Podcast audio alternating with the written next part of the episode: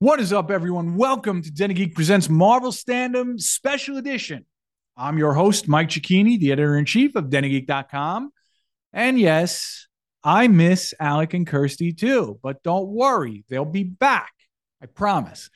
But I've got a special guest this week in the form of Jed MacKay, writer of one of the best Moon Knight runs ever. Forget that lousy TV show. You absolutely must read this Moon Knight comic. It's so good. Now, do you like my spooky background? Good, because Moon Knight is a spooky book. It's packed with serious nighttime atmosphere, vampires, and I mean a lot of vampires.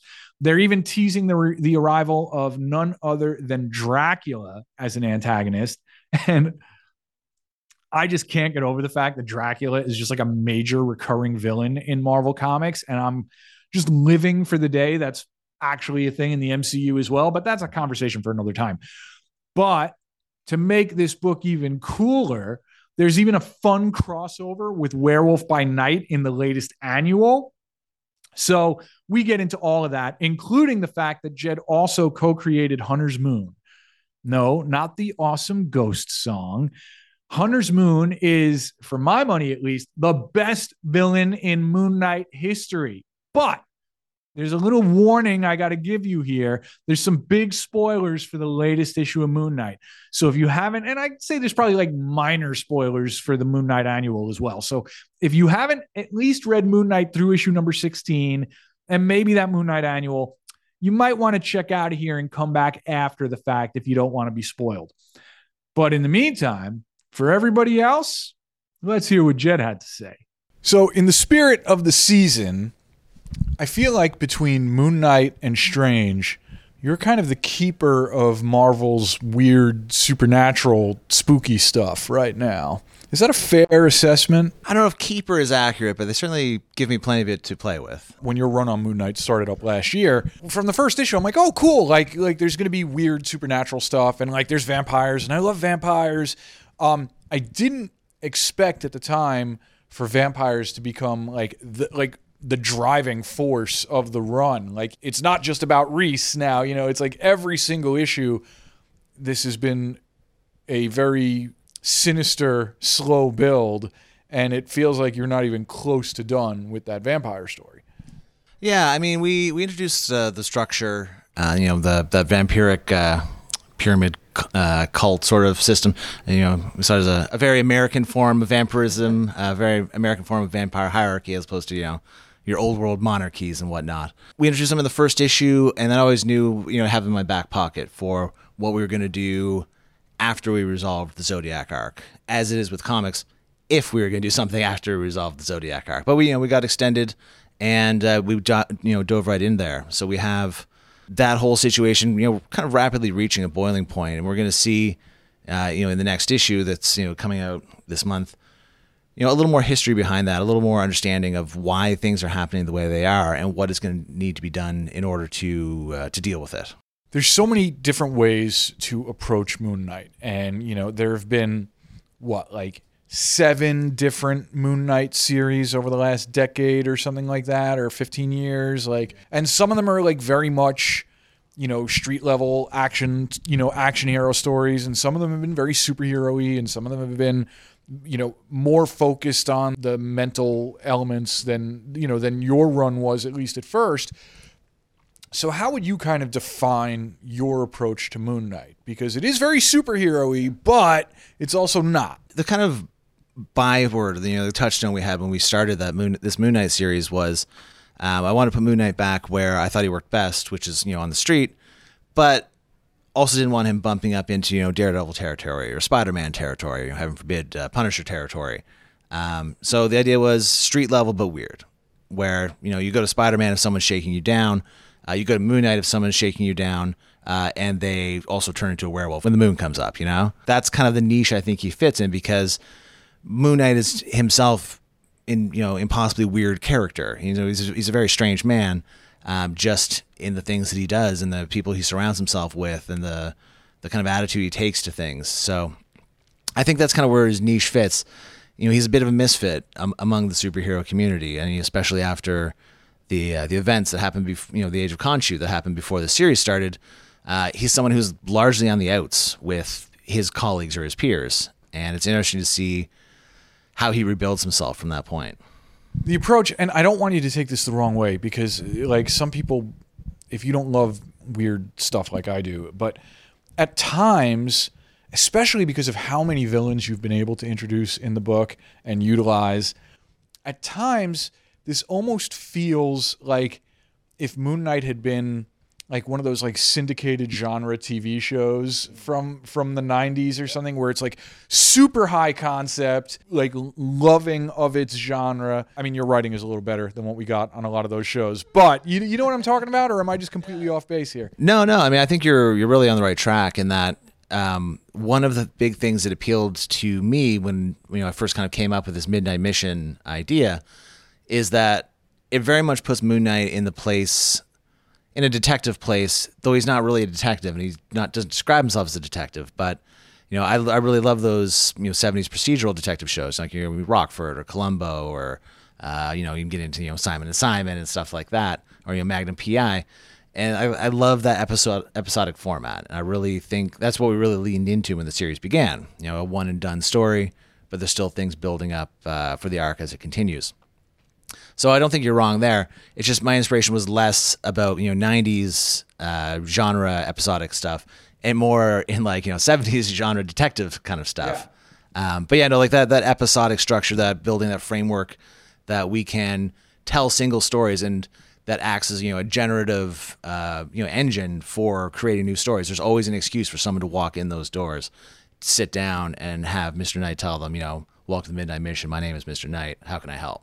So you know, failing any other inspiration, I can always just go to that. and you've that assortment of villains has been great and it's a great you know i mean look i feel like all moon knight villains pretty much are deep cuts just by definition right? Um, so you know there's been like waxman and and you know and zodiac of course like that was a great arc. But you know and rutherford winter but hunter's moon is a winner. Like like hunter's moon is sticking around and has really you know hit something with fans there you, you talk about the creation of hunter's moon Yeah, of course. Actually, um, this is one of those situations that writers hate where they have to admit that uh, their editor was right.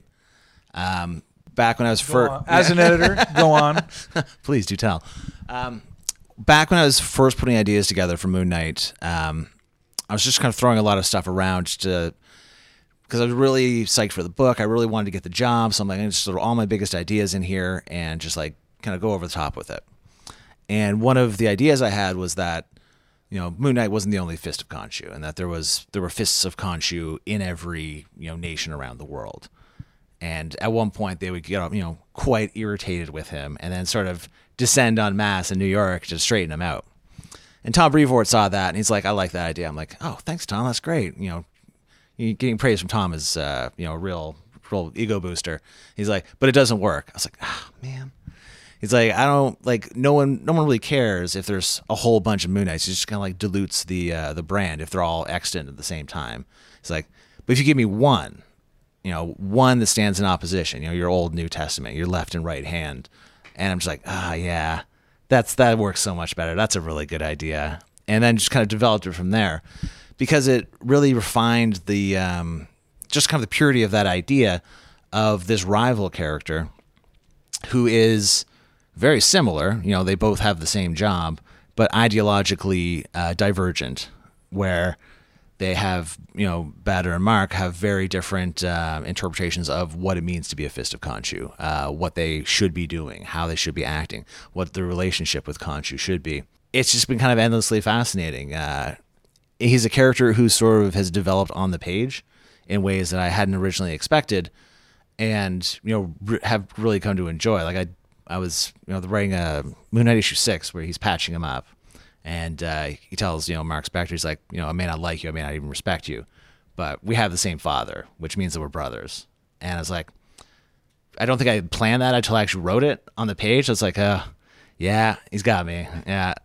So yeah, Hunter's Moon I really enjoy. Uh, I think he's a, a character I've had a lot of fun with, and um, you know I always look back to my old the terrible sketch I drew when I first came up with the character and sent to Alessandro, and then he sent back this incredible like polished, like iconic design Where I'm like you know, there's not a lot of new superhero costumes you see that you're like, that's it. Like that's it's unlike any. It's it. You can tell it's a Moon Knight related character, but it's fully their own.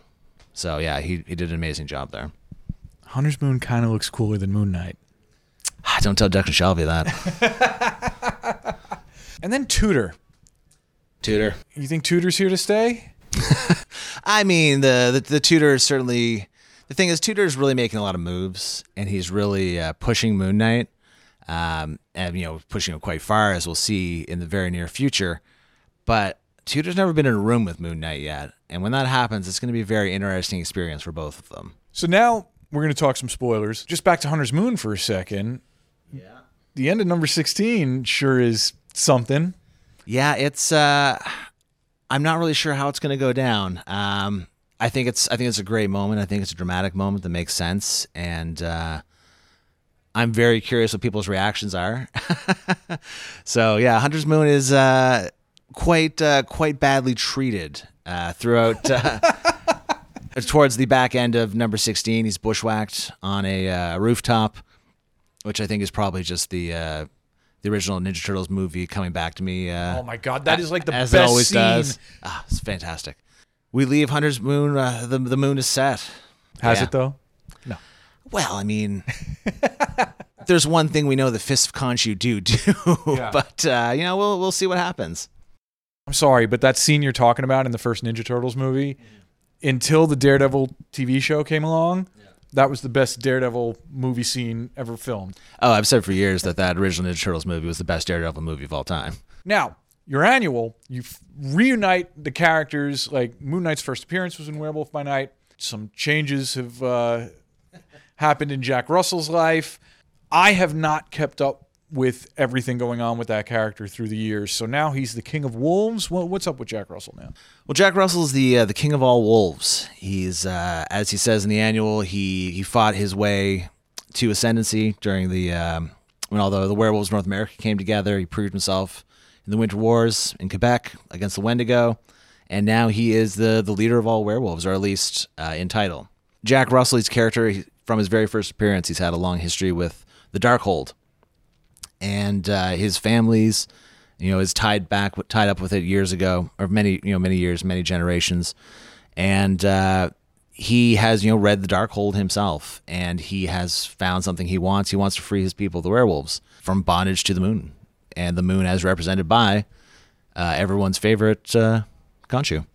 Does the annual take place between issues 15 and 16, or does it take place earlier in the run? Uh, the issue takes place roughly the, same time as issue 15. It's kind of like in between the the raindrops there. Uh, I had, I, I think perhaps I just didn't think to ask when these issues were coming out because Hunter's Moon, of course, appears in uh, Moon Knight Annual number one. Uh, and as we alluded to before, Moon Knight number 16, Hunter's Moon isn't moving around a whole lot by the end of it. Yes, uh, that this does take place before the events of uh, number 16. For any confusion, you can feel free to blame me for not paying attention to the publication schedule. It's not your fault. You don't set that. Last thing, um, issue 16, you do drop a big bombshell about what the Tudors' uh, ambitions are. And it's the first time, as far as I know at least, that Dracula's name has been mentioned in the Marvel Universe in quite some time. Um, what what is the status of that character, and what, what are the kind of rules when you start bringing bringing Dracula Dracula back? Actually, Dracula's been making some big moves over uh, in Avengers for a while. He's uh, I'm he- not caught up on Avengers. Ah, there you go. Yeah, no, he's he's established uh, the Vampire Nation of Chernobyl. So he's it's the only UN or not maybe not UN but internationally recognized vampire nation on the planet. So as far as movers and shakers in the vampire world go, you know, if you're trying to make big moves politically, big moves socially in the vampire world, you know, power plays, Dracula's a guy you're going to have to deal with. As we see the tutor, he's making a move to, you know, to get in with Dracula. He wants he's wants to take his operation internationally, wants to become a rising force in the vampire world. You know, he's he's already well established in New York, wants to take it further. And we're to see how that shakes out because he's invited a lot of friends over. It might be some party crashers. I don't know. Thank you so much. Oh, no problem. And that's it for this episode of Marvel Standom Special Edition. Don't worry, Alec and Kirsty will return, and we'll be back to doing these live on Twitch soon enough. But in the meantime, Make sure you're subscribing to us wherever you're watching or listening right now. And do check out our live home. We are twitch.tv slash TV. Hit up denofgeek.com slash Marvel for all our awesome Marvel coverage as well. We are at Marvel Standom on Twitter and Instagram. Drop us a line there. Let us know your burning questions and what you want us to cover in upcoming episodes. I would say send your hate mail there, but you know what? Don't, please, you know, don't do it. If you if you want to get mad at me, you can follow me on Twitter. I'm at Way Out Stuff. Anyway, I think that's it for this episode. Happy Halloween, everybody. And remember, folks, we stand together.